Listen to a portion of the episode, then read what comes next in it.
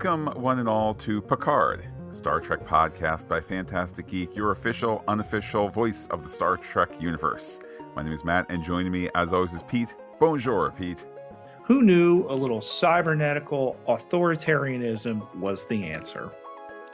Picard, a Star Trek podcast by Phantastic Geek for the season three penultimate episode, part nine, Vox comes to you now via carpet. Pete, round the carpet we go. Yesterday we were talking uh, The Mandalorian uh, itself, the penultimate episode of its season, the finale. That means coming this week. That's right, two space based finales in the same week. Uh, it's madness, madness. Our podcast is up and Star Wars is back again, again. Indeed, Pete. Uh, funny how it's always sunrise and sunset for Star Wars and Star Trek. Uh, sunrise definitely over at Star Wars. Indeed, the celebration convention that concluded at the at the beginning of this past week, uh, a rousing success. Yes, and we have a comprehensive Star Wars celebration Europe podcast up there for you on our pop culture podcast feed. Give you all the announcements, the insight, all the doings on the TV and the film side for Star Wars. Also, in the last week, week and a half, uh, we did a uh, a podcast review of the Super Mario Brothers movie, which, as we are recording this, is wrapping up its uh, best second weekend ever for Illumination and uh, expected to cross $600 million in the next couple days. So a big success there for the, the little engine that could, uh, that is the Super Mario Brothers movie. Super crossover success there, and our podcast on the Pop Culture Podcast feed for you available as well. Pete, as we make our way back to Star Trek here, what is on your space radar for Star Trek Legacy before we land squarely on Picard? So I just want to be clear, Matt, because they're being clear. Star Trek Legacy, totally not in development, is is not a thing that is being developed. They are not developing it right now. I, I just want to be clear on that before I explain the rest. Or, or do you understand what I'm putting down? That it's not a thing right now. I, I, I do see the Terry Matalas quote that you sent me that most of the quote is in kind of you know normal uh you know capitalization and punctuation all of that then in all capitals there is nothing in development uh, this is regarding a a, a spin-off of shaw of titan of spin-off of picard in uh, capital letters. There is nothing in development at paramount. So that seems pretty emphatic seeing as how some things have been in uh, development for star trek for since like uh, you know like 2016 Yes. So in in light of that super important disclosure, Matt, and the death of a character, we'll talk in due course of the recap here. Uh, it still doesn't curtail potential involvement of that character because they've they've got it figured out how to bring that character back in a thing that's totally not developing right now. Pete, it's almost like Terry Matalas is mentally, I can't think of a word, like mentally taking something through phases of creation.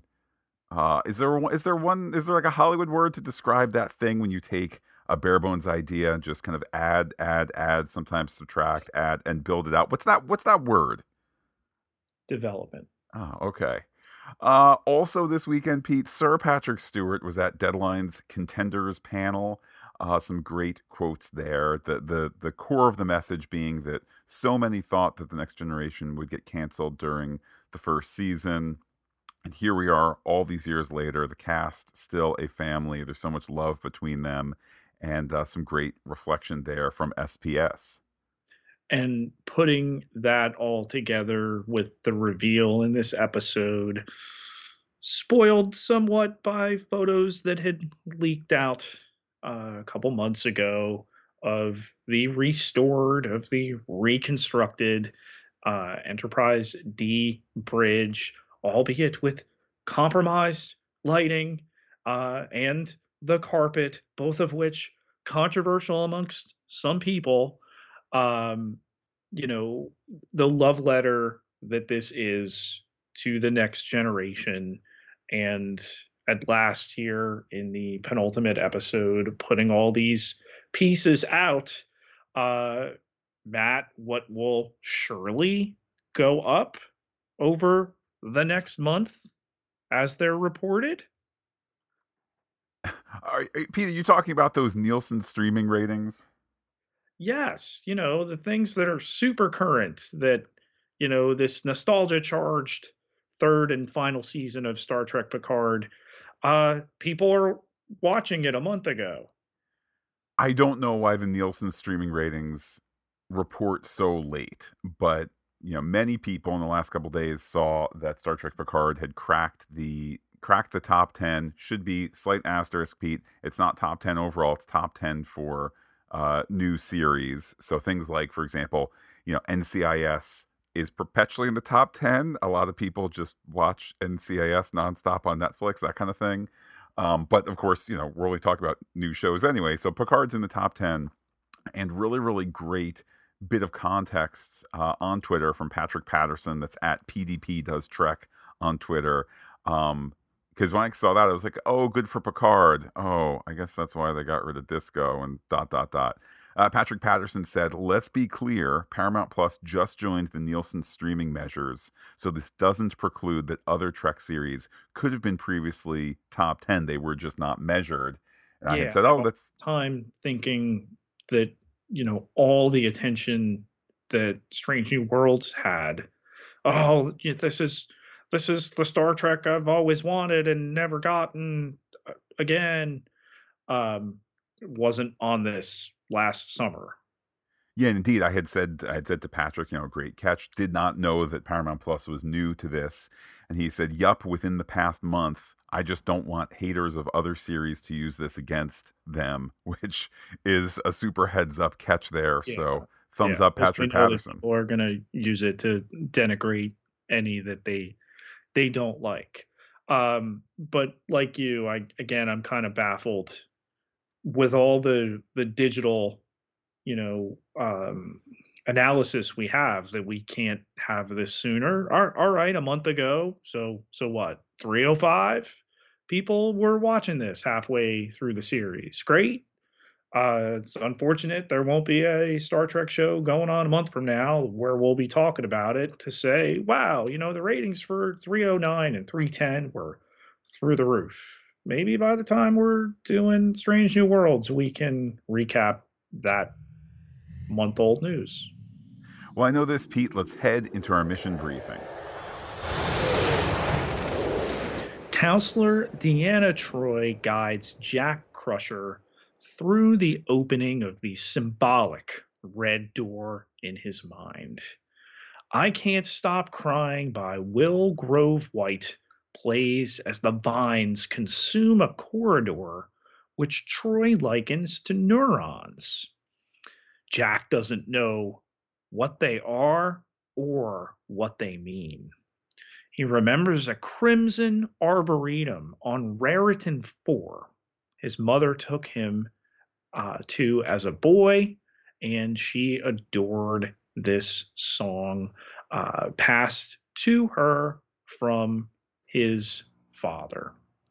The blossoms, so much life, thousands of flowers connected beneath the soil purposefully um, you know the the beautiful shot here of the the red leaves fluttering both up and falling back down.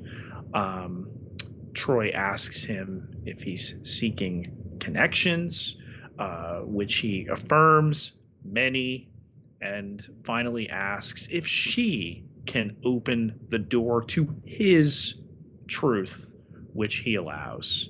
Uh, she turns the knob and gasps, apologizing and running out of the room to Beverly and Picard in sick bay over Jack's screams asking what he saw and, and maybe ours too, Matt.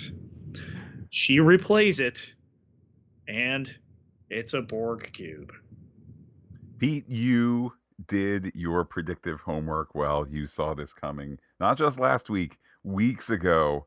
Kudos there. I Pete, I thought maybe the thing that connected everything was going to be the mycelial network, but I guess that's another Star Trek show. Also, just want to point out in the artfulness, this artful direction here by by Terry Matalas, I know that all the best takes were used. That includes the moment when Jack kind of gets bonked in the face by a blossom and looks like he kind of wants to pull away. But you know what, Pete, actors, you just keep going until you hear cut. Uh, but back to Picard and back to this revelation that for like the third year in a row for Picard, the Borg are somehow majorly impacting his life. Um, he he says that this is impossible uh, between Picard and Crusher. They both know that Jack has not been assimilated. There's no presence of nanoprobes no way for there to be, uh, you know, transceivers, receivers, and so forth. Uh, but Crusher immediately does start to think about uh, biological connections, you know, uh, flocks of birds that know to turn together and all of that. Uh, plus, just kind of adding to the, the, the impossibility, though, no one has heard from the Borg in over 10 years or last season. But hey, uh, Crusher different can... Borg, different Borg. Yeah, uh, yeah, yes. Yes, they were a different Borg. I grant you that. Um, uh, we'll just keep we'll, we'll keep going here. Crusher knows the Vadic knows Jack got some Borgness passed on from Locutus, so all the all the pieces coming together here. Uh, Pete, the only pieces not coming together are the pieces of Vadic. Am I right? Wow. Uh, Wow. Um, and Picard says that it's his responsibility to tell Jack um, as he is the cause. But Troi apologizes to these parents. Nuh-uh. There are protocols in place here because your son is dangerous. He can enter the minds of others. So Jack is pacing in that room as Picard uh, hits the chime and is uh, allowed to come in to see him and explains about his assimilation 35 years ago and the misdiagnosis as Irumodic syndrome of what eventually claimed his biological body. Jack has always sought connections and just thought it'd be easier if everybody would listen. Picard says that they must take precautions because of what he's been through, uh, knowing what the Borg Queen can make him do. Um, and he wants to take his son to what he calls an academy that the Vulcans have on Keskelavar, but Jack calls it a prison and is determined to solve the problem himself. Except there's two Starfleet guards outside the door now and Picard says there are protocols. But what about protocols of a father? Was he ever issued those? Which I feel like is a, I feel like is, it's a good is, line. It's, it's a, a, good it's line. It, it, it's a low blow. I'm not being critical of it, um, because if you put yourself in Jack's position here, you know it's the burping protocol, like the the thing. All right, we've finally given you know Picard a son. We've we've given him a next generation. Yes, long overdue and great for the character that he's gotten that, but he's he's still never gotten like the come on, man, you never wanted to see we got a little of it with the memories of oh, when the Riker kid was little and here's a picture that's been photoshopped of him holding a baby. You know, he never got to to nurture a child with Jack now hacking the security guys uh, and walking. Um, oh wait, wait! I couldn't hear you because I I had closed my eyes really deliberately for a beat, and now they're red. And of course, we know he's he's going to control these guys, right? Yes. Part of me feel look. I'm not trying to be overly critical of the script. Indeed, Pete, in a week when Patrick Stewart at that deadline panel was, was crediting the writing uh, and all of that. I kind of feel like if Jack has previously hacked people, you're now going to send security people down to back up Picard. Best case scenario, he says, you know, come on, my boy, let's go. Whatever, whatever plan A was. All right, Jack is now upset. Boom. Plan B is security guys are there. Nobody wanted to be like, wait, remember how he how he hacks people? Maybe now he's going to have just two security guys that he just hacked. Um, in in the story, okay, we'll have guards. Like, what else are they going to do? Maybe a force field. He can't hack that, right? Um, that is that is true. Um, but Pete, a force field would force away all the human emotions here, okay? Because he's walking down the corridor with now his security detail. His mother, Beverly, finds him blocked by security as well. Jack says he wants to follow the voice in his head, a voice that he thought was that of his mother, but he now recognizes is that of the Borg Queen. He hops on a shuttle, uh, boots it up, and, and kind of wishes almost for coordinates. You know, where where am I going? And kind of the, uh, you know, kind of kind of the the murmurs of the Borg Queen. He kind of uh, conjures. I'm not I'm not being negative on it, but you know, from the subconscious, he conjures the coordinates uh, puts them in, turns off the shuttle transponder, and warps away. Uh, but what can be done for all this? Uh, Beverly's going to go work on answers, and Data joins Picard in the conference room. It's reiterated that the shuttle can't be tracked, uh, and, and though Data can't say anything comforting, seeing as how it's such an overwhelming situation, he puts a hand on Picard's shoulder, which Pete touched my heart a little bit too. It's a it's a nice scene particularly coming off the gloom here, the the best of Beverly in Jack, the worst of Picard, this holdover Borg biology that we don't fully understand at this point in the story. But hey, hey, Geordi has more, which we'll get to in a second. You mentioned Jack warping away. He arrives in the same mysterious orange mist that Troi saw the Borg cube in.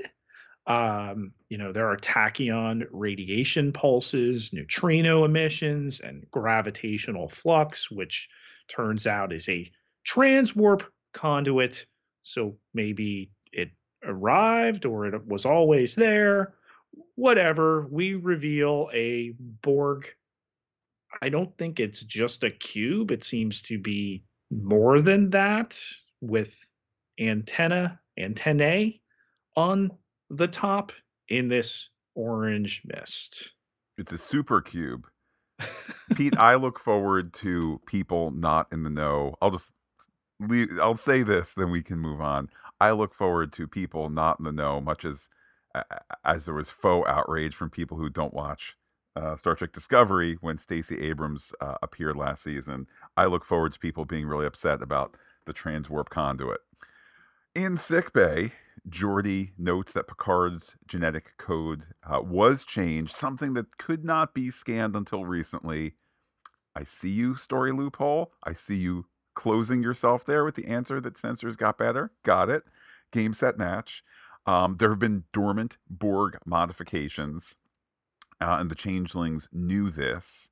Uh, if you are sitting here going, oh, that's awful convenient that they came up with this now, Picard does say that he has been a receiver of mm. Borg thoughts. And that's when I was like, ooh, you, I, I can't argue with that. Well done. It, and it's not a new disclosure that had been an ongoing thing with his biological body that he maintained these connections that everybody we've ever severed from the Borg, Picard, Seven of Nine, not so much reference when they made some of the Voyager people Borgified uh, to do missions on the later seasons of that show, but that they maintain a connection after the fact. Uh, because nanites and, you know, space zombie stuff but uh, had always been established that he could hear them. So uh, he was a receiver.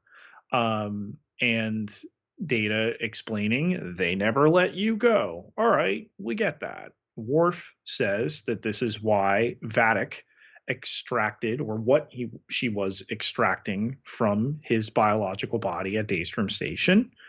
All right. And Geordi explains that Jack is a transmitter capable of sending instructions with tracks with what we've seen him do with Sydney and other people. Um, what they don't know is how those unassimilated people are receiving it. And Beverly wonders how she could have missed this uh, throughout Jack's life, although it's a power he hasn't manifested until this season of Star Trek Picard. Um, but what's clear is that the changelings had been working with the Borg from the beginning on this. And now the grand plan, as Worf explains, all of Starfleet gathered in one place on Frontier Day. They have to warn them. So Picard contacts Shaw to get us to the Sol system. Wait, the Sol system where all of Starfleet has our faces on their dartboard? Of course, it's the only option. We cut to space dock where the Enterprise F is leaving uh, space dock. Admiral Elizabeth Shelby in command. Pete, they're using the Star Trek Online design for the Enterprise F. They heard us, Pete. They heard us at the end of season one when people said, even with even people with the you know the, the most Star Trek love in their hearts said you have a terrible copy paste fleet. They said turns out, yes, sometimes the fans have good input. Um, let's go to those Star Trek Online people as they've done season two, particularly season three. Get some of these great designs, get help on understanding what works, what doesn't. Shelby gives a speech talking about how the Enterprise NX01 made its maiden voyage that would lead to the birth of Starfleet. Pete, I want you to know she means the United Federation of Planets Starfleet, not the Earth Organization Starfleet, since Starfleet was a part of Star Trek Enterprise. But hey, Pete, nobody involved in this show worked on Star Trek Enterprise, so that's like a little known fact. And Elizabeth Dennehy here returning to Star Trek, I think we definitely have to acknowledge we'll acknowledge the troublesome aspect of what ultimately happens here and what's happened with several cameos um, in a little bit. But uh, yeah and the fireworks the the scene we've been promised here of everybody uh, all gathered at once okay? Cut against this we have jack beaming over to this borg complex supercube um, where the very identifiable voice of the original Borg Queen, uh, voiced by Alice Krige, uh, welcomes him home. We go back to Shelby uh, talking about this linked fleet, linked for unity and defense. Fleet command. Indeed. Uh, all these ships working together as one. Um, an inspirational moment here, Pete. A reminder that, you know, I think we all in season three, season four of Next Generation, we all felt about Shelby the way we were supposed to at the time, maybe even the way we were supposed to now. Maybe you can look back at those episodes and say the Shelby character is being held back a little bit by late 80s, early 90s kind of definitions of like, she's a witch because she wants things like to advance her career and follows the rules all the time and doesn't play in the good old boys, good old girls club. And again, I'm not being critical of how she was presented back then. I'm just saying it was made with and viewed with eyes of a slightly different gender situation than might exist now. So I love that she's treated here with authority and respect. And uh, actually, not by everybody. That's true, Pete, because here she is talking about this thing that all of Starfleet has worked on, and Riker says it's so Borg like. That's ironic to hear that from her. Puh. Because Happy Frontier Day, everyone. Yeah. Um, yeah, Picard pointing out that irony that Shelby, the expert on the Borg, of course, brought over in uh, Best of Both Worlds Part 1, and then ultimately becoming Riker in the acting captain uh, role, uh, her uh, time there as his XO, and yeah, her vaulting ambition, everything there. But as you said, of a particular time, and now all these years later, okay, she's in the Enterprise F chair. Um, but this seems to be something she never would have gotten behind. Um, Sydney LaForge explains as they're listening to this, they're still an hour away um, from arriving in the Sol system and back to wherever the Borg are here.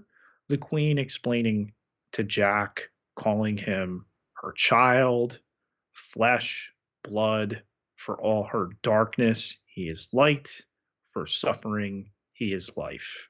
But he maintains he is not hers. Remember, he said he wanted to go there and get close to her and show her who he really is because he's got a phaser. And she explains she's thought of all these names for him Regenerati, uh, Puer Dei, which means child of God, you know, this fondness for Latin that she's shown. Uh, but uh, she reveals he is Vox, not Locutus, the one who speaks, but the voice itself, which is why he can't hurt her. And we see the shadow, the outline of the queen. We never fully see her in this episode. And the right side is strangely at least in this shadow more cybernetic than the left side which is an interesting choice. Um, and again noted in the credits it's just a voice credit for alice krige that might be the simplicity of, hey, Alice, we would love to get you back. We're going to do the Borg Queen. Don't tell anybody. Don't tell anybody. By the way, have you heard? We've completely reconstructed the Enterprise D bridge. I'll send you photos. But anyway, um, oh, oh, you're shooting something else. All right, yeah, it's, it's a lot of it's a lot of prosthetic. Uh, uh, yeah, you know what? We'll just shoot it in such a way we we'll we'll just get your voice. Also, as people know, season three was shot immediately after season two. Um, I don't know if, and indeed these these episodes shot roughly kind of February March of 2022, um, which it was six eight months before the sad passing of Annie Wersching, who had you know obviously played the Borg Queen in season two. I I would be interested to know, and with nothing but respect and sympathy. I'd be interested to know if um, Annie Wersching was the first choice and her health precluded that, or, or or what you know what those particulars are there. I hope Pete, I'm not being being uh, trite to bring that up. Just no, you know. and and again, the way that it's shot, the way that the camera reveals it, we don't know, and not having seen the final episode, who knows how that may play out. And I think it's respectful the way that it's done. It doesn't take away that iteration of the Borg Queen played by Annie Wersching.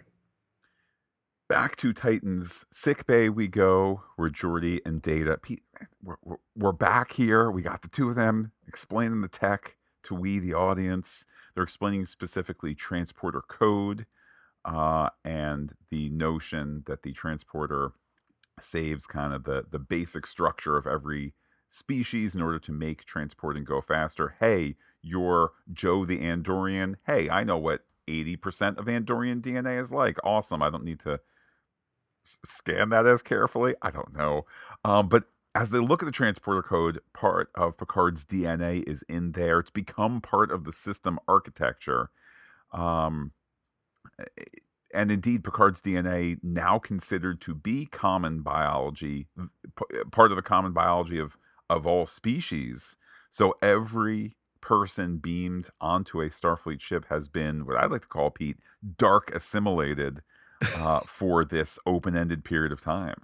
Well, now it tracks why the changelings didn't want to use transporters, why um, Ro Laren did not want to use transporters, even if we didn't explain it at that point, because they had been using it to infiltrate and assimilate the entire fleet the whole time. The Titan arrives in the midst of this fleet formation, which Riker says looks more like a firing squad. Uh, and immediately they try to commandeer the ship. Uh, Picard asks uh, the Titan to hail a warning, and they are taken over here by this uh, unifying Starfleet uh, system. Um, uh, Lieutenant Mura there says that the primary sensor array picks up a massive energy spike. We cut Matt to what my notes call the Borg control swirly room device, which is a kind of cool effect with the you know multiple rings there. But what does it do? It sends out a thing. Thank goodness we have a character who still has her cybernetic implants in Seven of Nine who can tell us, ouch, Borg signal detected.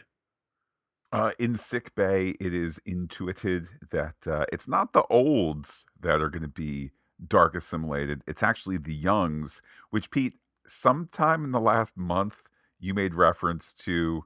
I don't remember whether it was this, whether it was Mandalorian, whether it was something else. You made reference to um, how, indeed, how human kind of you know pubescent development doesn't stop until about age 25 maybe it was in response to a star trek picard line from several episodes ago that set this up. I don't remember. Do you remember what i'm talking about? I've talked you know i don't mention very often on the podcast. I've done it two days in a row now. I'm a, I'm a teacher and identifying biological puberty doesn't end until 35 so that's kind of you know in my head there. I don't remember making the point that you're talking about, but it's possible. Well, here's my point, Pete. You were so far ahead of this that you didn't even know that you were laying down track for the Maybe notion. I've been dark assimilated. Have you thought of that? I'm older than Matt though, so it, it doesn't add up. You're young at heart. That's what that's what matters. um, but again, this I for the the fiction of science fiction, I 100% buy the notion that if you're under 25 ish and still reaching full adulthood, then the Borg stuff can can take over. Uh, uh, uh I like the way that one, it's like this is biology's way of telling us young and vital and still growing, and Beverly couches it, you know, in the medicine. Well, for humans, that's 25. Could be older for non humans, right? Which we have Bajoran. We have uh, Esmar um, as well, but you know that. Well, we're going to go with the young and vital, and not so much with the older people, which is why they'll be free of that and still can mount some kind of revolution against them, because uh, the prefrontal cortex, uh, you know, is no longer developing in them it's look, it is a handy technobabble way to let all the coincidentally, you know, more mature characters be the heroes and all the youngins be villains. Pete, I don't think that it's kind of like meta commentary the way season three of Discovery was, where um what was his name? That guy that in my opinion stood in for the fans and when he didn't get the Star Trek he wanted, he screamed and destroyed Star Trek. Who was that guy that caused the burn? You're referring, of course, to Su'Kal. Indeed, Pete. A, discussion for another time. Bringing it back to Picard here, just on the heels of uh, the Youngs shall be infiltrated on the bridge. Mura, Mura, why aren't you following directions? Mura, we see that he's been dark assimilated. So too is Sydney. Uh, she turns around and says, We are the Borg, because great calling card there. Uh, in the background, we hear that Shelby's message uh, has now changed. Uh, the crew These are the hip young Borg now. This is not your grandfather's uh, the Borg. Okay, they're all fit, I don't need a locutor, Dad. I can locute for myself. right? You don't you don't need to speak for me. I can speak for myself, man. Okay? You know, we don't smoke uh nicotine, tobacco. We we puff sweet clouds of of, you know, nanite vape. um, still on the I'm not implying that these actors uh vape, by the way. I, I hope to God they don't. If they choose to, though, that's up to them. Pete, you are implying that part of what makes the Borg problematic is the fact that the Borg vape. Um, eh, regardless, back to Shelby here. No, the crew is turning on me. She then gets two phaser shots, likely phasered to death. Enjoy your cameo. Quite a trend here of Yeah. fun Let's cameos. let's pause for a second. In the course of this discussion, Matt, it has been pointed out, and and we will echo this. It is super troublesome that we have brought in Elizabeth Dennehy here, uh, not having returned to Star Trek since this, you know, really important in the course of the franchise two part episode, uh, 1990, right? Uh, and comes back and would seem to have just been unceremoniously murdered, a cameo. This a couple weeks after Ro Laren returns, and now it appears I don't think we're getting her back either. So we take these uh, female performers who have established in their own right these roles, we bring them back only to kill them off. Pete, I guess I'll approach this as a glass half full perspective that maybe the production is so blind to gender considerations that they're not stopping to see that kind of tough women who are dedicated towards uh, their careers. In Ro Laren's case, the career sometimes waffled between the Maquis and Starfleet and, you know, Black Ops and things of that sort. Um, you, you know the kind of again the image of a tough career minded woman who's willing to give guff back to those who give it to her that now two cameos in a row they've been unceremoniously killed I, I guess they haven't factored yeah. for Shelby, which I'll float a, a theory for. But either way, it's it's troubling. And we know that obviously the writers nor the production would set out, hey, as you voiced, would be nefarious. Let let's kill off these uh, glass ceiling breaking ladies because obviously they don't know where their place is. That that's not what's being done. The trend, however, is troubling and potentially sends that message. i wonder what i mean this is a this is a fairly diverse writers room however here we are in the last two episodes where it's um more you know it's it's time for time for terry Matalas to stick the landing as the director and so on and so forth um as the showrunner and all that you know i know in the last week or two i i've grown weary of certain top level uh you know show producers and production people. I've grown weary of seeing them dunk on people on twitter when people say well wait i didn't know that there was an emergency hatch on the bridge. Like that's new to me and they'll be like don't you know that in uh in first contact it was there? You're supposed to know like can, can we can we grant that people can love can we know that there's people who hate watch star trek that none of us particularly want to tolerate? And uh, frankly anybody wants to dunk on people that are like "Why is all the diversity? Eh, well guess what? It's been there since the the first pilot. I don't know what to tell you.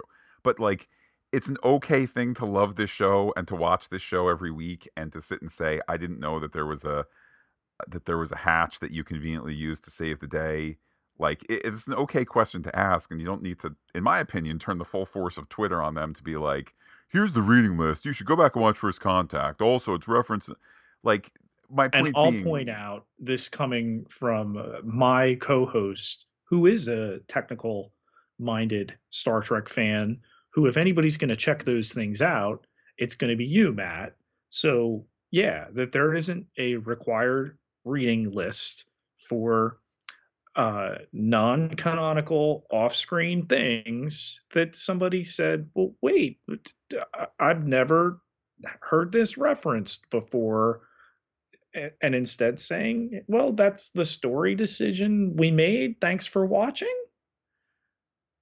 And and I connect those Twitter discussions with perhaps this notion of we can look back in retrospect and say, "Hey, look, they've gotten two great cameos of two women of two female characters of a certain professional type and of a certain demeanor, and they've both been rather unceremoniously killed off.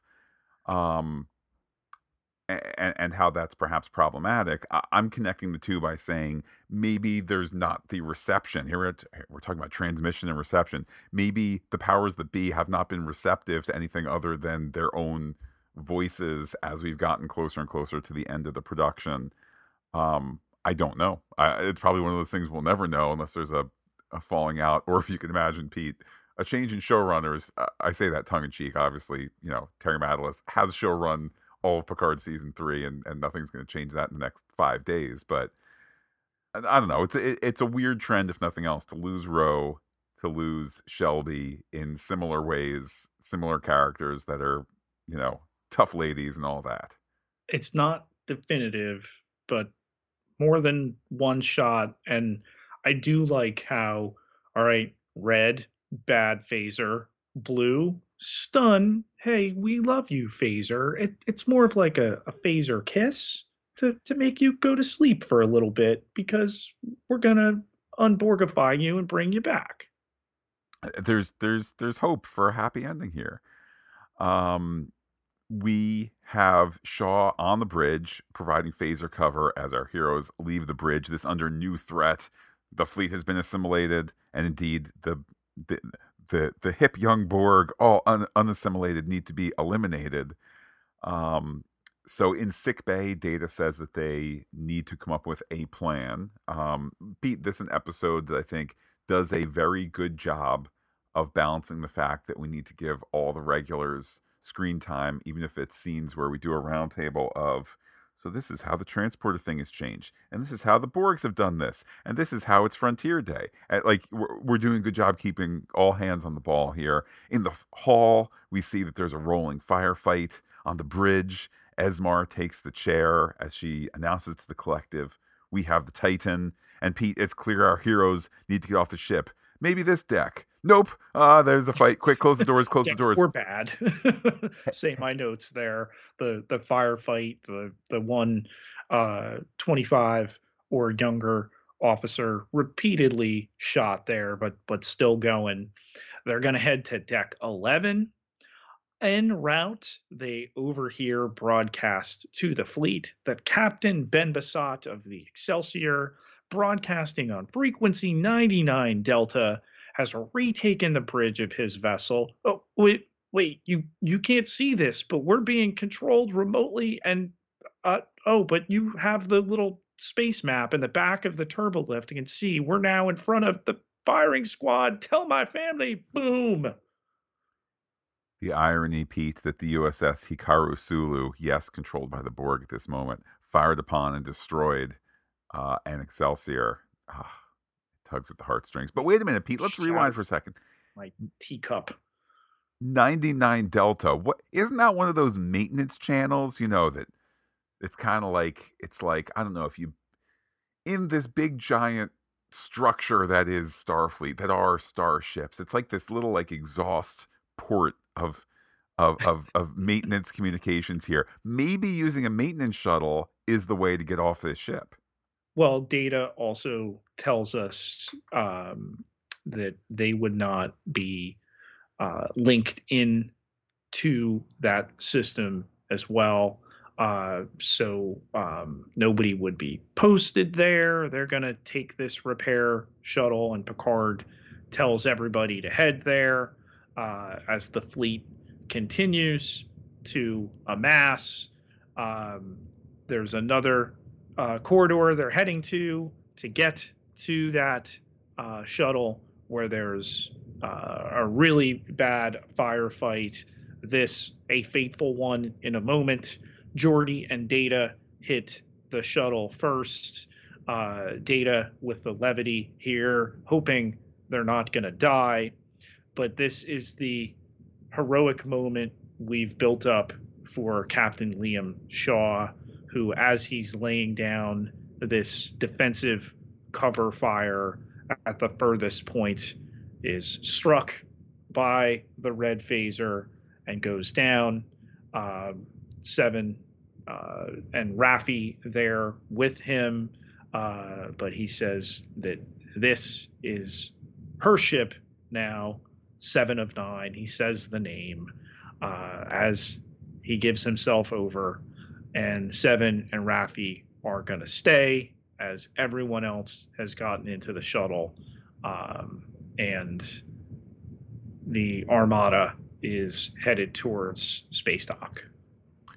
I can hope, Pete, that Raffi and Seven have stayed in order to help retake the ship and all that. If I was Raffi and Se- and or Seven, I would have been like, "No, Picard, we're cool going with you off this ship of the damned. Here, you're going to a place where there's no Borg uh, assimilated." But I think I, I, think it's triumphant setup for next week.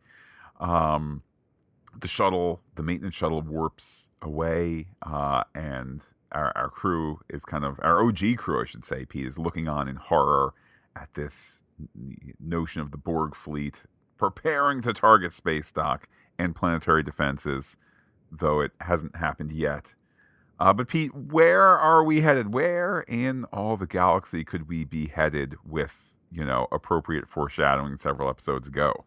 Well, and not communicated. Like, all right, I'm going to take us to but uh, they arrive at Athan Prime. Well, Pete, did, did, did Geordi do a "you better take a look at this" cliche, but make everybody sit there while he warped to the? To, I'm going to show you what you should look at. So now just kind of wait in between scenes.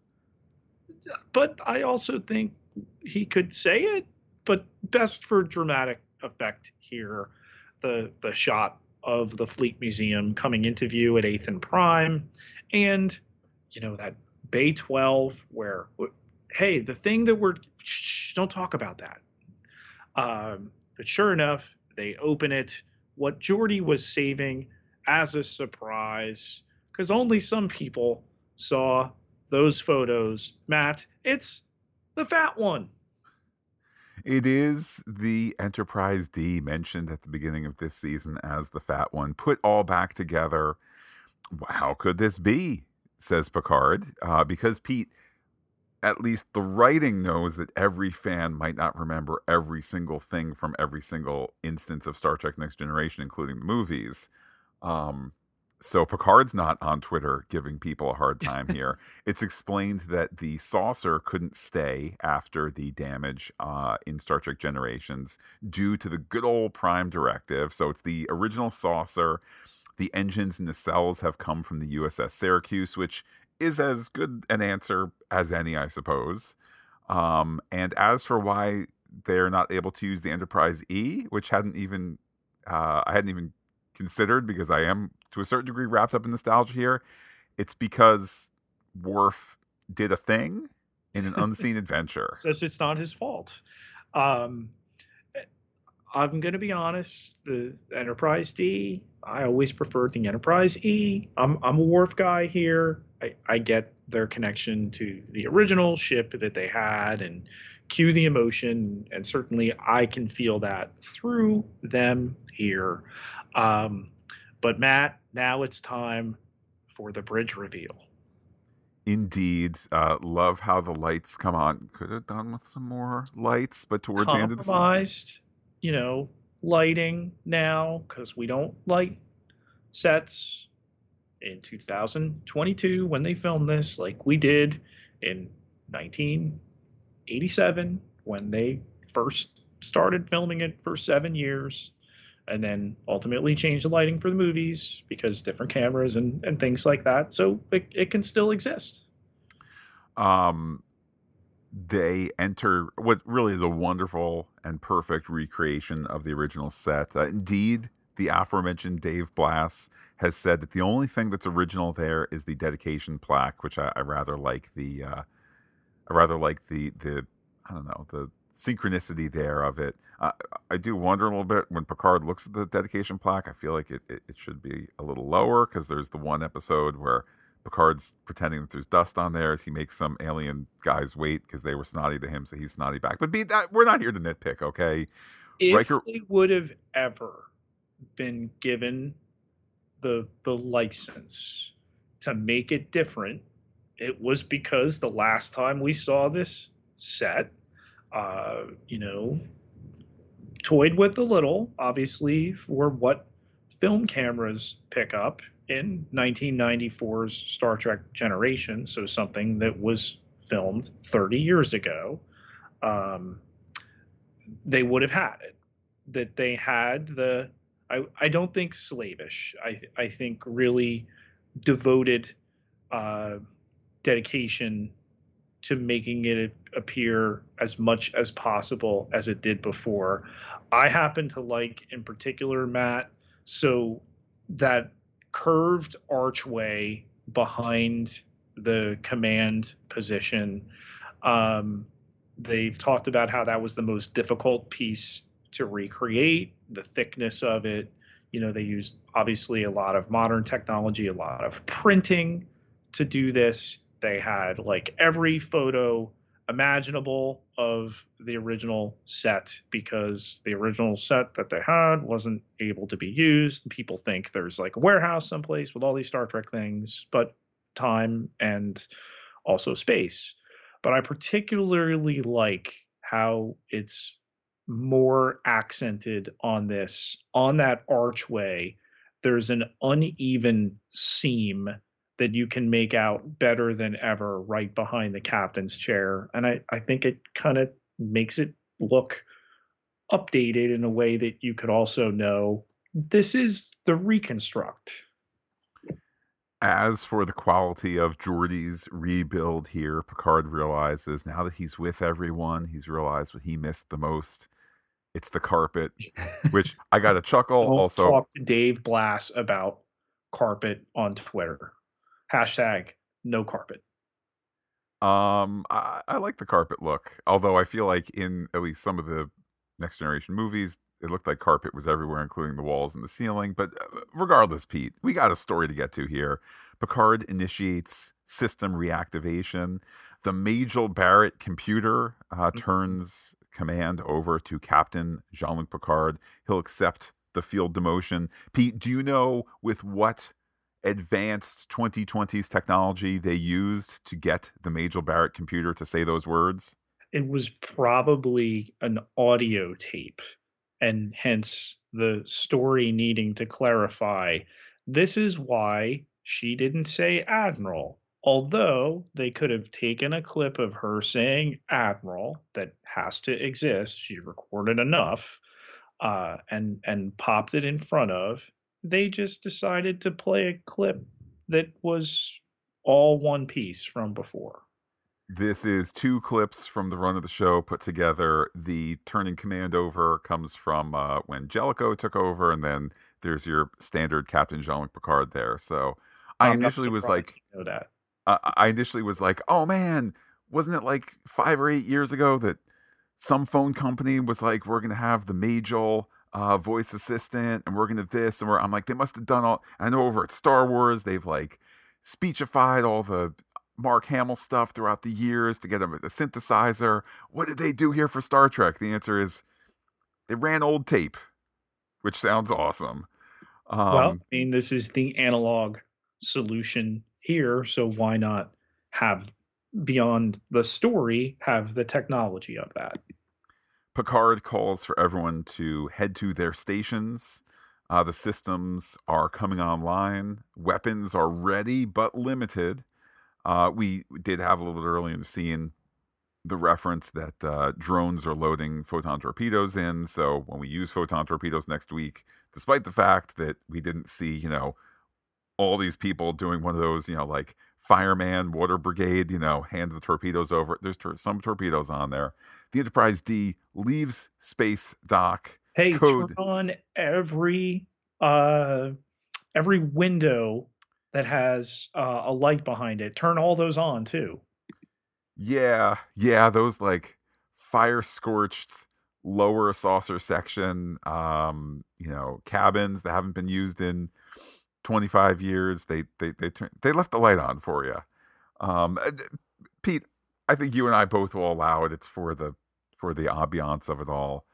Um, the the uh, location is laid in, and Picard gives us an engage to finish the episode.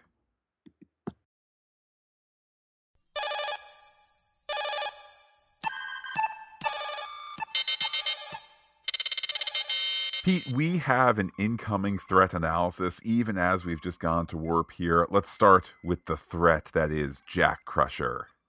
So the the noble goal of I'm gonna find out what I am, and I still maintain that I am different than the Borg, has resulted in Ed Speleers' character having a tear fall down his cheek and not even wincing as uh, we we neglected to say in our recap, Matt, he he gets the tube put in the back of his neck and his eyes go black.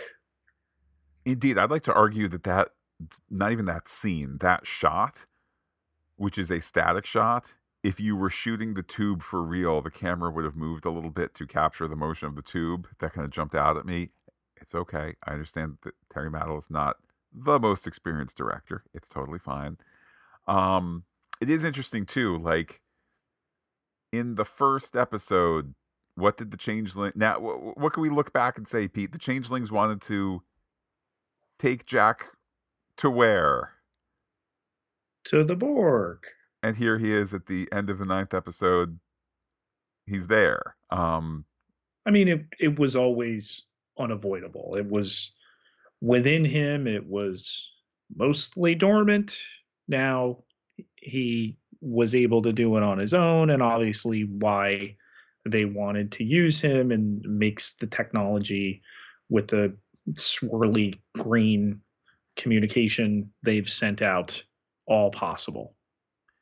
Uh, obviously, the Borg Queen a threat here as well. Um, as we stated in the recap, it'll be interesting to see what does the Borg queen threat look like next week, given you know a variety of factors, including uh, the loss of Annie Wersching and all of that. Um, I guess time will tell there. You know my thoughts, Pete. I could do without the Borg threat again, but if we're going to do the Borg threat again, sure, let's have the Borg Queen. Each iteration of Star Trek has had its arch villain, and you know, though the Borg were featured as well in Voyager, it was after they had played out with the next generation and, um, you know, first contact. So I think it's fitting. I prefer the Borg anytime we can get them. Um, so to do that here, I don't know that we'll get uh, Alice Krige in the suit. I think they're going to continue. You know, you're not going to go one episode. Well, we just did the voice, and then all right, now I'm finally gonna get into the the makeup and everything like that. Um, I think they're gonna make Jack and talking him down or unhooking him. Obviously, the the, the big villain here. There's no way he goes for good even if somehow all right we'll we'll maintain your borgness but reach out to your humanity. The same way matt we have all these young people who have been assimilated who want to eliminate the older generation or spoiler matt i'll give you next week's episode title. Sure. Are you ready? the last generation Oh, I see what they did because the first episode of the season was called The Next Generation. Um, I do hope, Pete, that the Borg we love, the Alandras, the Sydneys, the Esmars, and so forth, that, they can, Mura, oh, of course, not to be confused with with Mira. Um, I hope that they all that, that they all come back in in however next week gets solved, which I feel like Pete we should talk about in the next segment.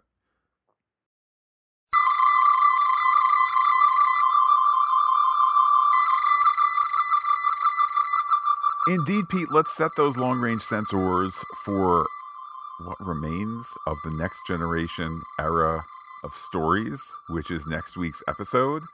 Um, how how do we let's start with where we left off. How do we save the Borg we love, the Esmars, Alandras, Murras, Sidneys, etc.? I mean, so you mentioned before that no one had heard from the Borg, yet there had been other Borg we had heard from, and obviously it's a decision they could make. We don't know if they'd go with the Agnes Jurati Borg. Allison Pill moved from Los Angeles uh, to New York uh, after season two, right before season three, but it's not as if they don't make airplanes and wanted to bring her back. You could. Um, and you know, they they gave the moment there, but still kind of not the greatest for you know several of our actors who were parts of two seasons, and all you had left were um, you know Jeri Ryan and and Michelle Hurd, obviously on top of the uh, the titular actor. Um, the Jurati Borg could be a way out of this. My gut tells me it's going to be kind of more of a emotional appeal from father to son, who also share some Borgness and techity tech, uh, you know, inspirational Picard drive by oh his his eyes have undarkened and he is pushing back on the borg now and the queen screams and all of our young people scream and in sickbay beverly has detected that one of the youngs doesn't have the veiny face anymore we've done it everybody I would like to argue against the Jurati Borg saving the day and here's well, I'm not why. arguing for. I'd, uh, I'd, I'd kind of like to see them though. I wouldn't mind seeing them as well, but see for Discovery seasons one, two, and three, for Picard seasons one, two, and three, for Strange New World season one. Uh, we'll see about season two. All of those seasons have kind of been a brand new beginning story wise, mm-hmm. particularly with Picard, particularly particularly with this third season. I think that it's not a.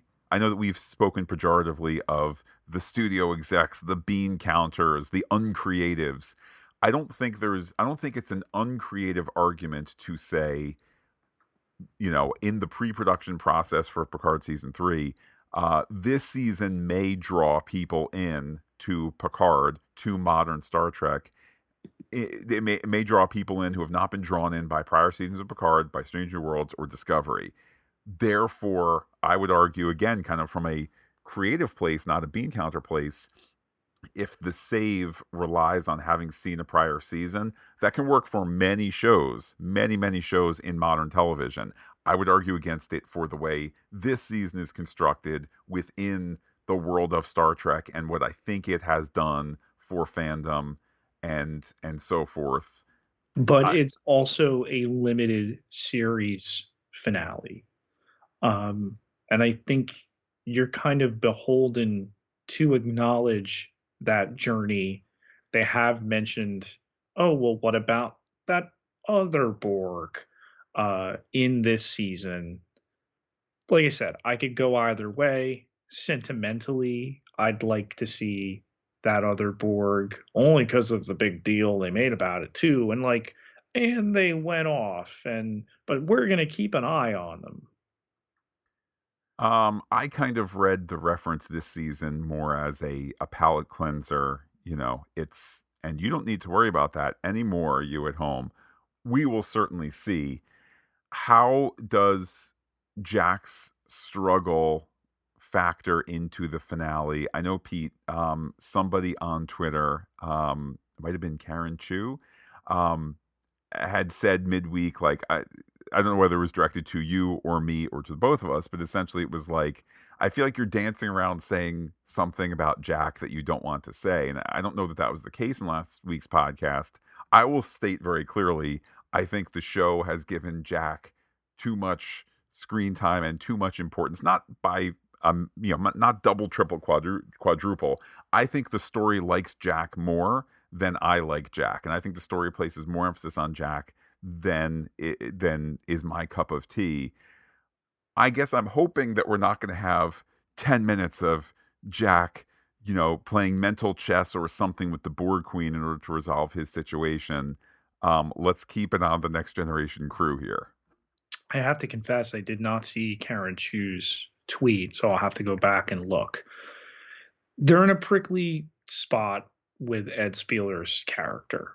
Um, no one publicly knew about it until the last trailer. And then, wow, he's really prominent in the poster, and he's between Picard and Beverly.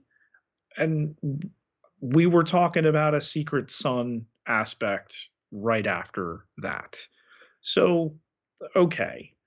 Um, this is a show that pulls you in with the sci-fi nostalgia of beloved characters for generations and the idea that oh, he is a character on this and he is the son of two of those beloved characters but nobody's tuning in to this show about them for him. At the same time, nothing in development that could be a vehicle for him that those other characters could stop by once in a while, you know, where we would acknowledge their legacy. So, yeah, they're really in a, a tough spot with him. I, I don't know that it's us dancing around it so much as the production. Like, there's only so much you get out of octogenarian performers, even though the show bears their name. And gosh, you think of these two seasons filmed back to back, how much Sir Patrick Stewart has has been on set, has been a part of this. Um, you know, you see why everything. I mean, we've not had an ex- exterior shot for a long time on this show because they did so much under the the secrecy of trying to maintain that the whole next generation was back. Um, how they're going to solve it with Jack, we all know as as viewers, they're going to solve it. They're not going to give up on this other Beverly Crusher child because she's lost the one who now hosts the after show. So, like, they got to keep this guy on the board somehow, and hopefully down the road he gets to play Picard's son some more. Hmm. Pete, I mo- I mostly agree with you. Do you think the do you think the story demands a sacrifice and do you think that it's funny that you say that because there have been persistent rumblings that someone goes i i don't know that and we sacrificed the child sacrificially the the lamb was offered up that's kind of a dark and a depressing ending the the one we'd be able to give ourselves over to a little bit more is if maybe the titular character or someone close to him makes that sacrifice. Um, I don't know. I, I don't know that you ended that way. The the Titan crew, two episodes in a row, Matt, has has suffered bigly here. Um, you know, first with uh, Lieutenant T'Veen. Uh, they never got a chance to mourn that, nor did we see them. And now they don't even know they've killed their captain. Um, so more death in the finale.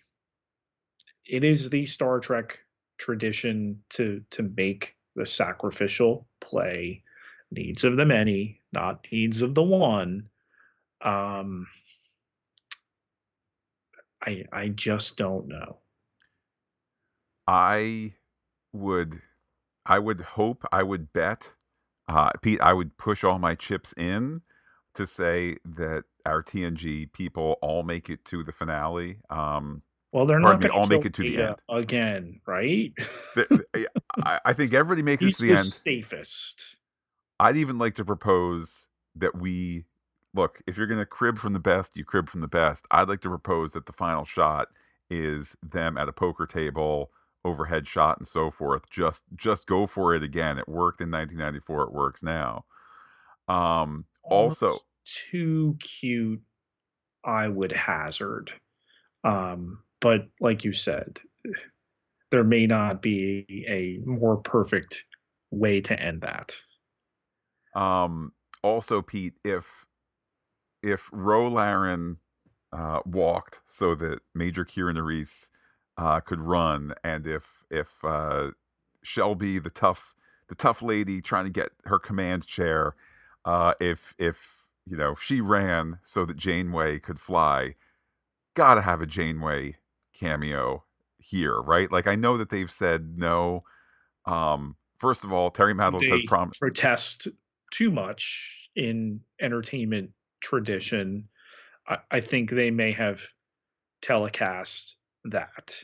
Um, with the Shelby thing, Matt, my hope is that they didn't kill off the actual Elizabeth Shelby, that she's still there to to rub in her face that she's got a better rank than than Riker all these years later because uh, she was a changeling. That that made it possible for her to say, "We're going to do a Borg thing with our Starfleet ships."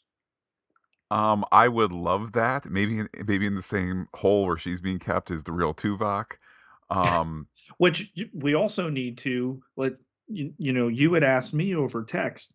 Wait a minute, have we killed off every cameo? I mean, thus far there have been three, right? And the, there's a question mark for Tuvok. He's, they are he's... counting the uh, the Enterprise D as a cameo. Uh... Wait, are they real? Well, when Madeline said, uh, "No, you're making a joke."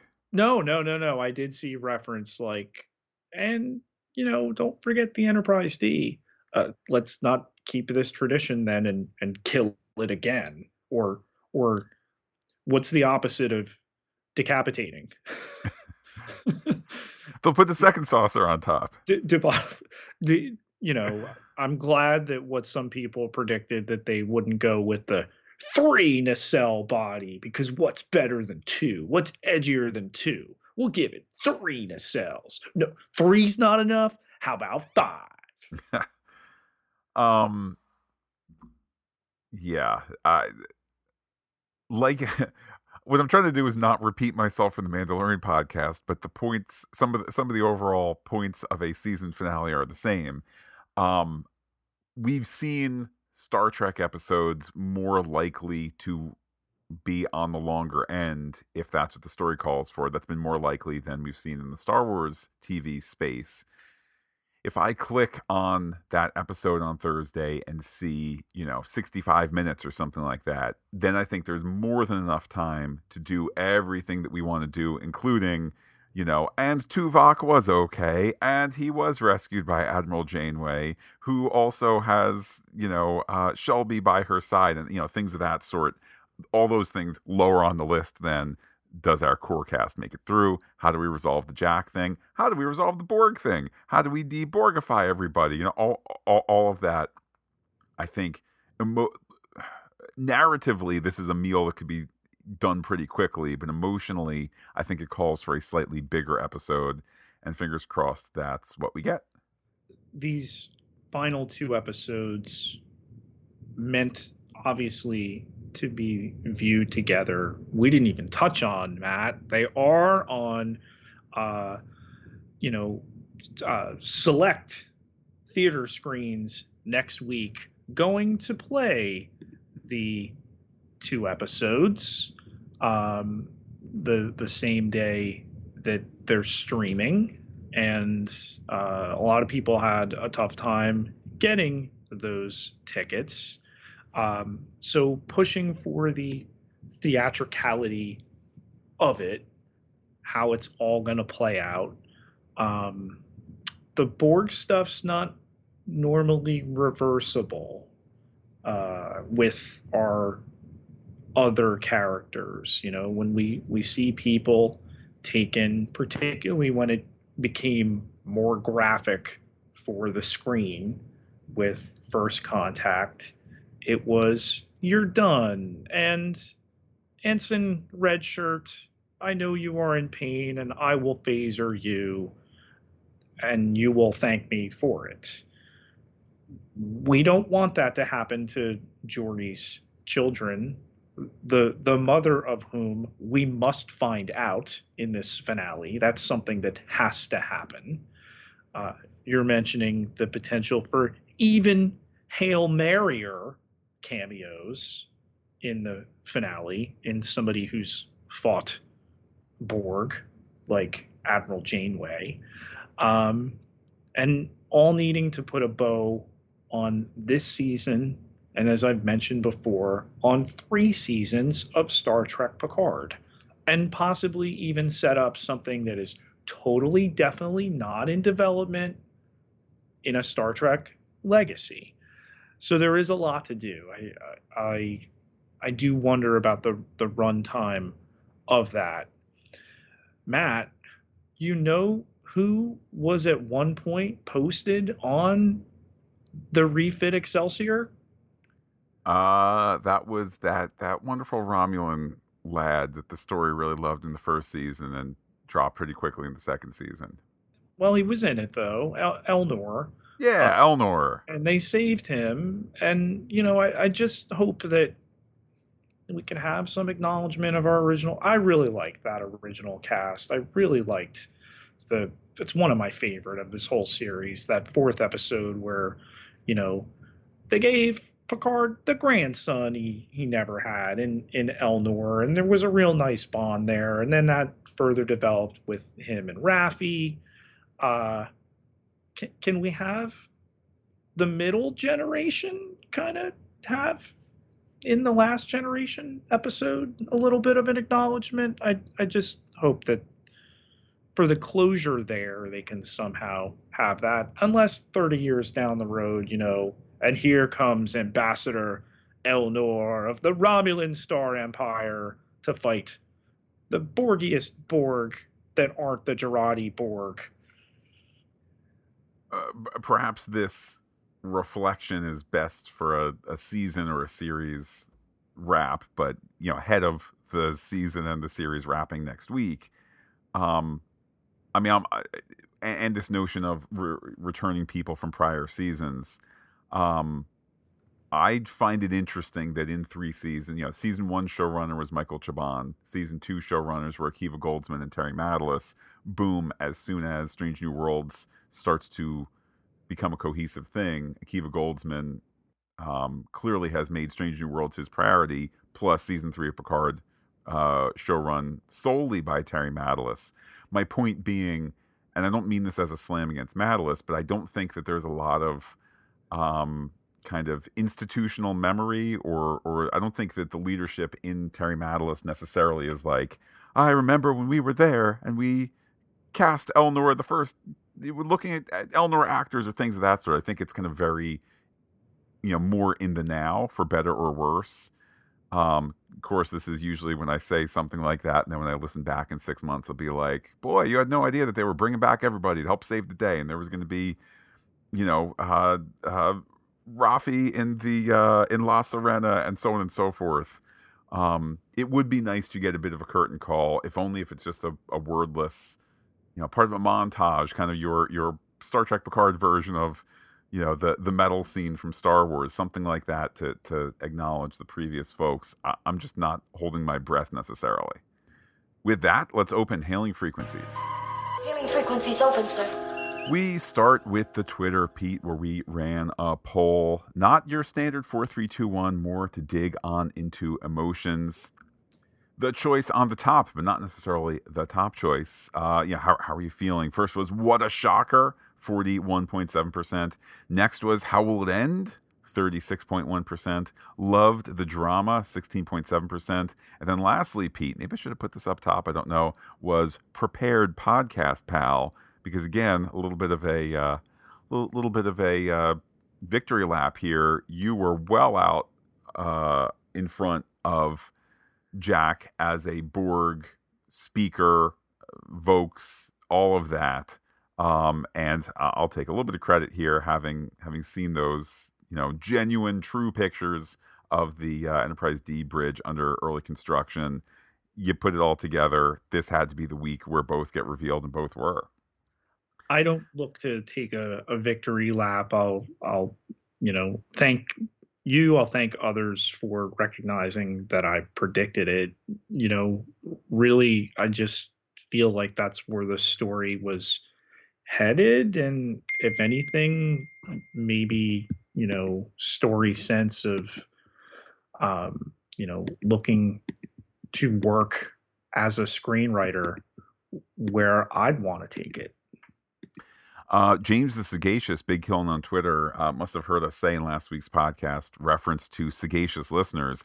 I did not mean James in particular, although he did uh, do a quote tweet of uh, a comment he made back in March, where among other things he said is the fact that Jack is an ex ha- uh, is half ex Borg a factor in this story, not just a drone, son of Locutus. So James James really nailed that one back in March.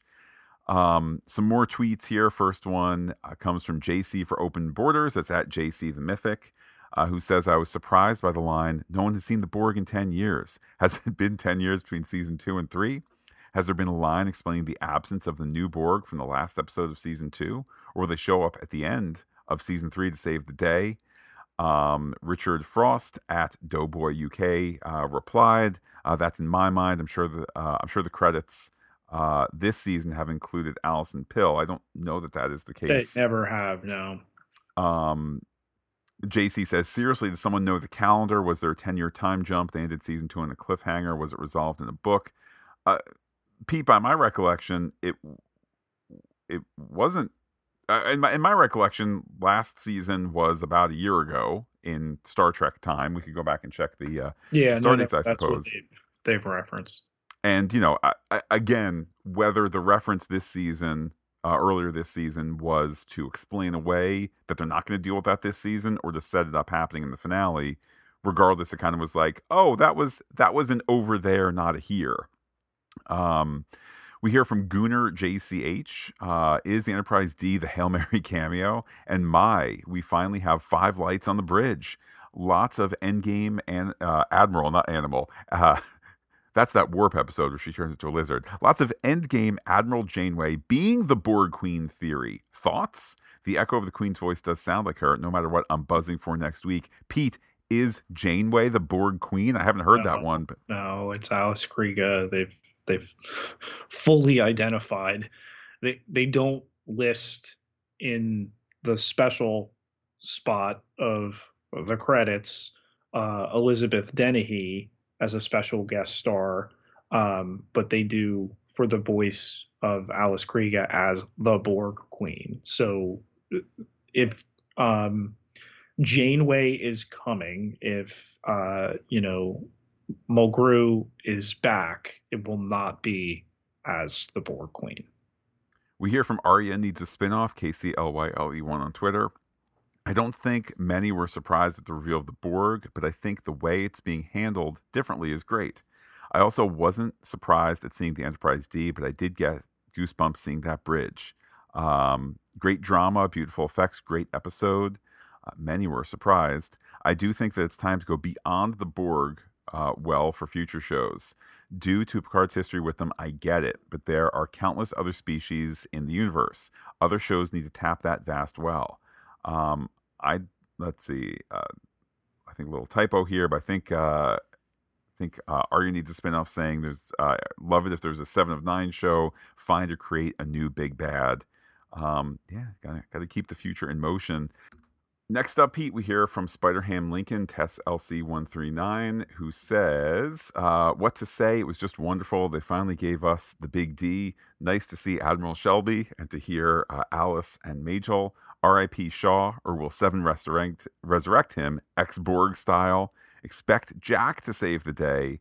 Uh, will we see Queen Borgatti, Elnor, or Laris in the finale? Uh, and, keep the faith. There's still time for a conspiracy bugs reveal.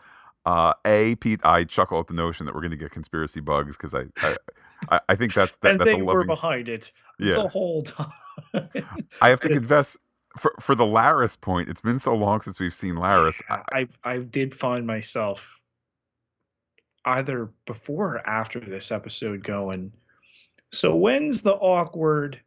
Hey, this is my son, and this is the woman who is his mother.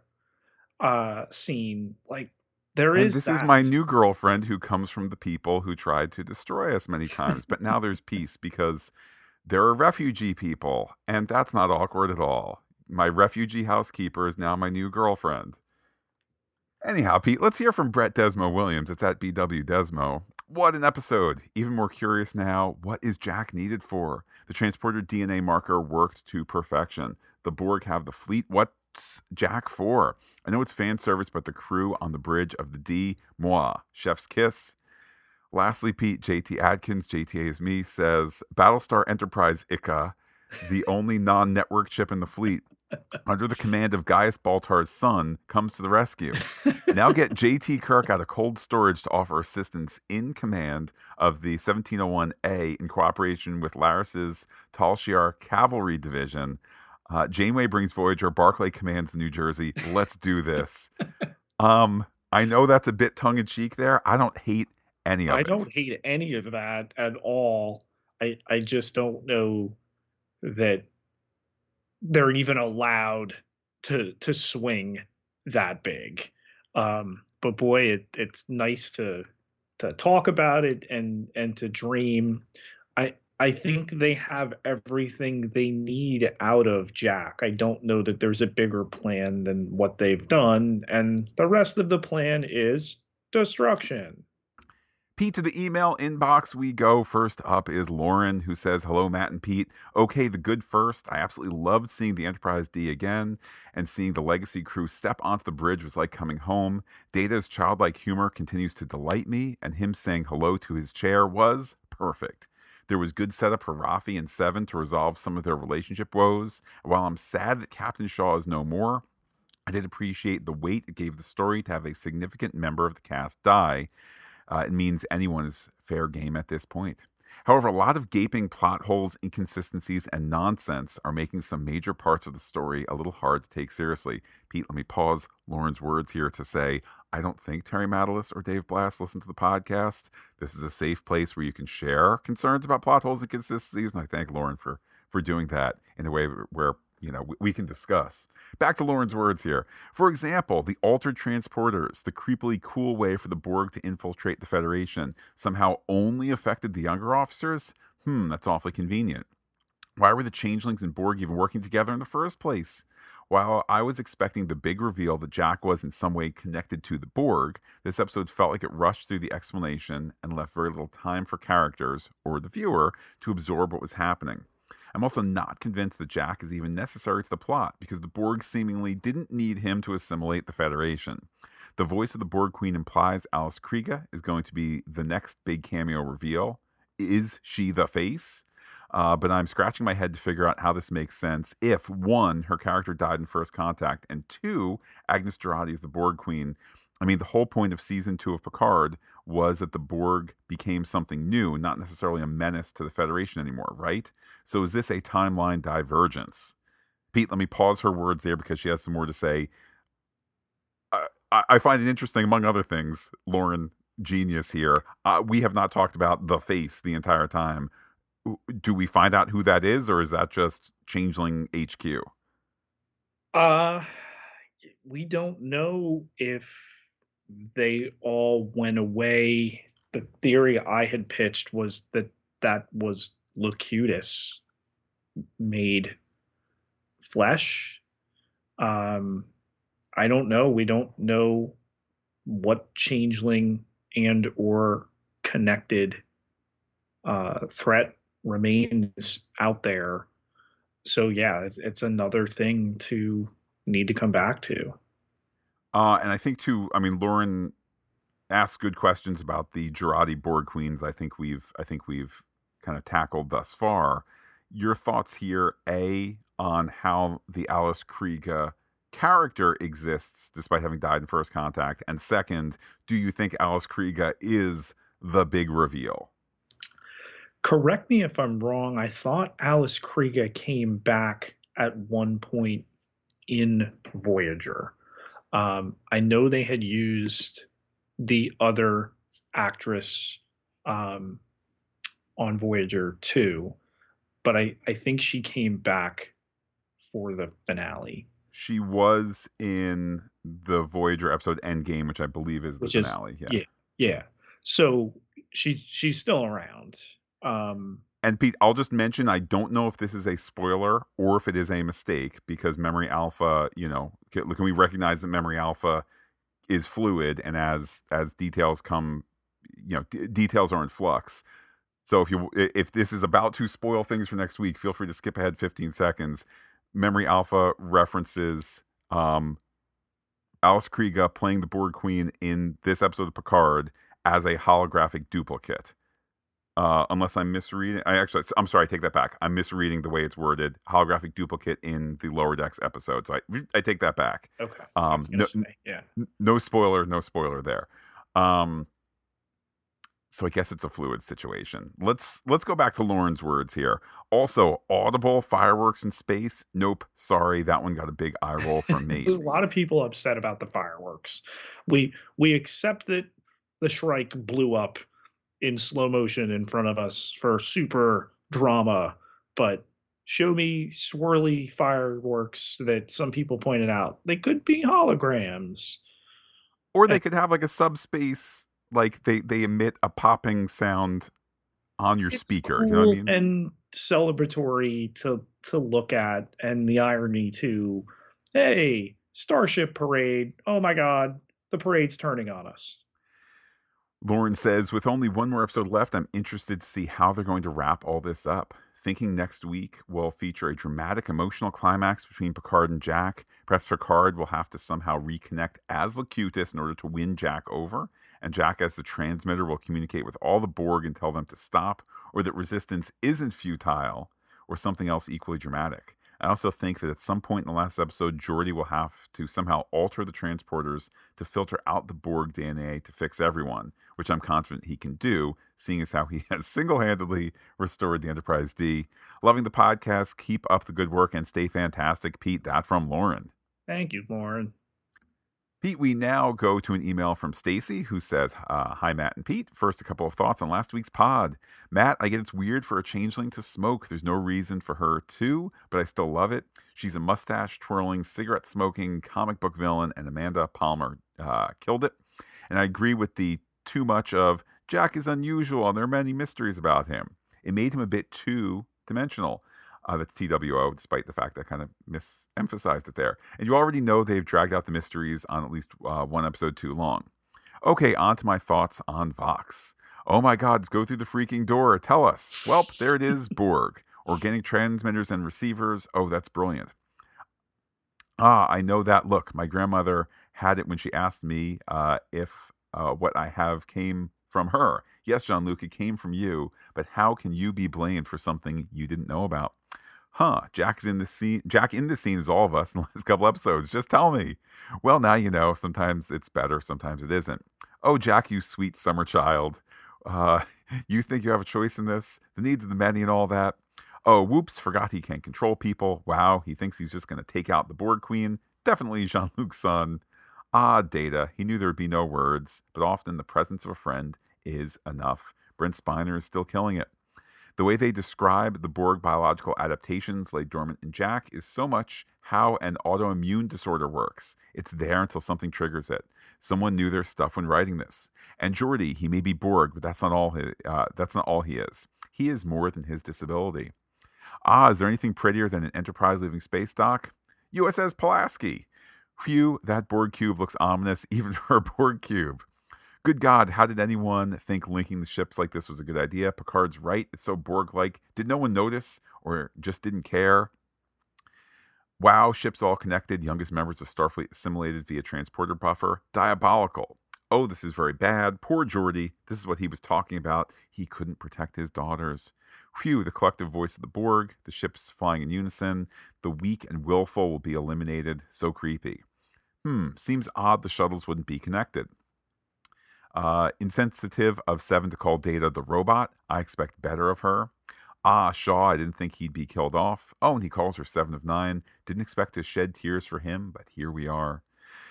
Has been restoring an old car in his garage. One last mission on the Enterprise D. Oh, Data, me too. That bridge. Oh, that bridge. She's perfect, Geordi. Yes, she is. Good work. Majel Barrett's voice as the computer. Ah, Riker, there it is. We aren't just crew, we're family. Also, like the whole universe is in peril, so it's not like they're going to say no. I said it before, I'll say it again. Is there anything prettier than Enterprise leaving space dock? I can't believe there's only one episode left. I have no idea how our intrepid crew is going to save the day. I can't wait to find out. As always, looking forward to your thoughts. Pete, that from Stacy, aka Stingray, aka Trek Girl 88 on Twitter. I like Stacy's point about the shuttles, but it's what the story told us, so we have to take it at face value. Uh, last email, Pete, comes from uh, Josephina, who says, Hey, fantastic. I had to listen to their explanation twice. I have a biology degree and work in oncology research. We have just the most smart, uh, Like- capable, intelligent people who reach out to us. Uh, accomplished, professional. Um, th- thank goodness they're not having a cameo in Star Trek Picard. Uh, eh, but I digress. Pete, back to Josephina's words here. Uh, I just had to listen to Data's explanations and throw out my voice in reason of scientific research. If only it were this simple to alter someone's DNA. Then I just pictured the Borg Queen reenacting Oprah giving away cars. You're getting assimilated. You're getting assimilated. Nope, you have gray hair. Move along, boomer. or the or the conspiracy clowns with RNA rewriting everyone's biology. Ooh, let's pause Josephine's words here just for a second to say, I wonder if that was right because this would have been written right in the heart of of waiting for a vaccine that would have been in pre-production as the vaccine rolls out, as people yeah, are but. I'm in no way implying they're giving voice to those. oh no, no. If anything, it's kind of the opposite. Like it's kind of. I don't know. I, I know perhaps I was arguing that that's what they were going for, but just this notion of it's easy to spread things. I I don't know. That was more of a Pete. Yeah, let's but bring it back. Josephina coming in it with her background of oncology, clearly understanding that's not how the force works. Absolutely. And indeed, back to Josephina's wise words here. Younger millennials and Gen Z were easily assimilated by a wireless signal. What? The next generation. oh, I see what she did there. They won't put down their their text vapes. Uh, this is why I don't read the emails ahead of time for delightful moments like this. Anyhow, uh, she says, uh, okay, I need to stop. Wait, one more. Seven says, the process must have skipped a generation. And when Data was talking about the shuttle, Seven said, the robot's right. Oh, Data, haha. I really like seeing Data using his hands to communicate. And his facial expressions mimicked his emotions. He's been tapping into his emotional side so much, it's hard to think that he really is a robot, as well as more humor in this episode. I love it. I wanted to, to see Seven be captain of a ship, but not at the expense of Captain Shaw. I pictured him giving his command due to physical injury, rendering him incapacitated since he's been injured so many times this season. Oh, she's right. I do like how Raffi stayed behind with Seven and him. Uh, one, so she can cover Seven. Two, she still has uh, feelings for her. Three, so only the original TNG characters can go on to the Enterprise. I'm so glad the writers brought back the Enterprise and bridge scene and the way they poke fun at Worf. Uh, Turbo Lift opens and out walks everyone. Dr. Crusher holding onto her medical tricorder like she used to. Worf being ungrateful for like a split second, and Deanna shutting him down was funny and fitting. Notice Data acting nostalgic towards his old chair. Oh, and the original computer voice. Wasn't she Deanna's mom's voice? Like the actual actress uh, who coincidentally played Deanna's mom? I have her voice set as my notifications on my phone. Uh, I will say, Josephina, yes, it was. Back to Josephina here. I'm being biased, but I loved this episode. I feel like they're gonna give us a good farewell. I do have some questions though, like where Agnes from season, uh, where is Agnes from season two when she became a part of the Borg? They didn't bring up the liquid floating uh, face either. I wish we spent more time on this story plot rather than so many episodes on Vadic. All this sounds familiar to me. I bet the Changeling read USS Voyager's after action report about Tuvix. I'm not uh, going to go into the dilemma about the Tuvix episode, but they sure did take a few notes on how to DIY mix DNA without making them all look like bald Picards walking around. Oh, Josephina, you're a delight. Uh, transporters have always been uh, in question throughout the Star Trek series. I bet Admiral Janeway is drinking a big cup of black coffee with a side of Tums right now, preparing to assist TNG in defeating the Borg again. And with that mental image, I'll leave you with Data uh, staying more positive. I hope we die quickly. Semper Fi, Pete. That from Josephina. It's it's a lot, and I think a lot of the questions that Josephina asked, we've addressed in the body of the podcast. We're all anxious for how it's going to play out, both in terms of this next episode and then what it means for future iterations, if they'll get them, of Star Trek with this idea of a Star Trek legacy series. Pete, from reference to Admiral Janeway, we now go to Admiral Fred in the Netherlands, who I am told is not a changeling. Hello, Matt and Pete, and all listeners to Phantastic Geek. This is Fred from the Netherlands with some feedback for Star Trek Picard Season 3, Episode 9. Picard to Shaw. It's our only option, Captain. Of course it is. Well, that will cost him his life. Well, we just knew he probably wouldn't survive. Just as we knew that it probably had to do something with Picard's being Locutus of Borg. I really wonder if we will see the Borg Queen in the next episode, or that this little scene where we see her on the back was actually planned for Annie Wersching. Rest her soul in peace. Who would otherwise have a bigger role in this episode? So, because of this episode, we know why they took all these older actors. Because you really need older people to save the whole galaxy because all young people that are infected by Picard's Borg DNA by transporters, they are influenced below the age of 25 because that's the age until the brain develops. After that, you just only deteriorate. Uh, but there is scientific evidence uh, just recently published that the brain still, and especially the frontal lobes, developing through until the age of 30 40. My wife made the joke because I said, well, when they made this series, this scientific knowledge was not there. So instead of stopping at 25 with developing your brain, stopping at 30 40, I said to my wife, well, when they were filming, they didn't know it. But then my wife said, They are living in the future. They should know it. By that time, this is old knowledge. Not being able to detect the Borg DNA in transporter data is, of course, scientifically, uh, um, yeah, a hoax. With present day DNA techniques, we would be able to detect it we were able to reconstruct the whole Neanderthal genome just based on some ancient remains. Well, kudos to the actors that they can remember at their age this biological technobabble.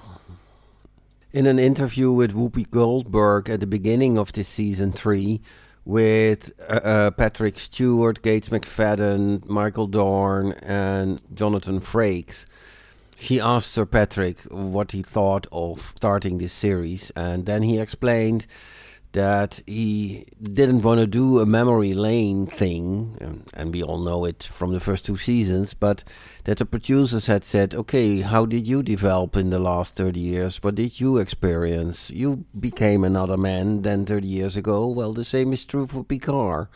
And then Sir Patrick took that along in his decision to do this and he is actually at the end quite satisfied what it all became.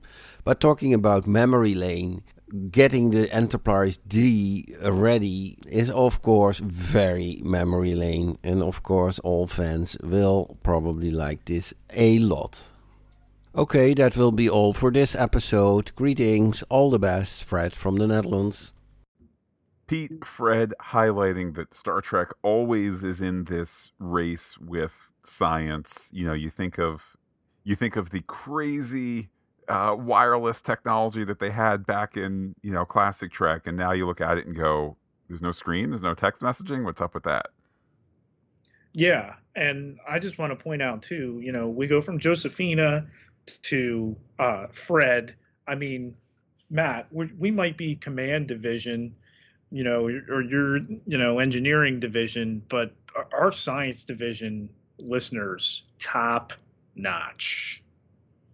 Absolutely. I mean, uh, great, great brains sharing thoughts here. I'm certainly, I'm sympathetic to the production that somebody from Fred's perspective, he can call into question their inability to scan for the Picard DNA. I mean, I, let me do it this way: as a, as a as a layperson, when it comes to such knowledge, I'm not that surprised to hear that it's it's kind of it's baloney that they could do it, and Fred's saying it's baloney that they couldn't scan for it. I guess it's. I mean, I'm not trying to. I'm not trying to, to take issue with Fred's observation there. Just let me this way. I think we all kind of said, "Oh, that's a that's a fake thing anyway," and not necessarily holding it to uh, to great scientific uh, regimen and all of that. But Fred, as always, his wisdom shining upon us. And indeed, Pete, the the kindness shone upon us by those who go to patreon.com slash Phantastic Geek. That is a kindness that we appreciate week in and week out.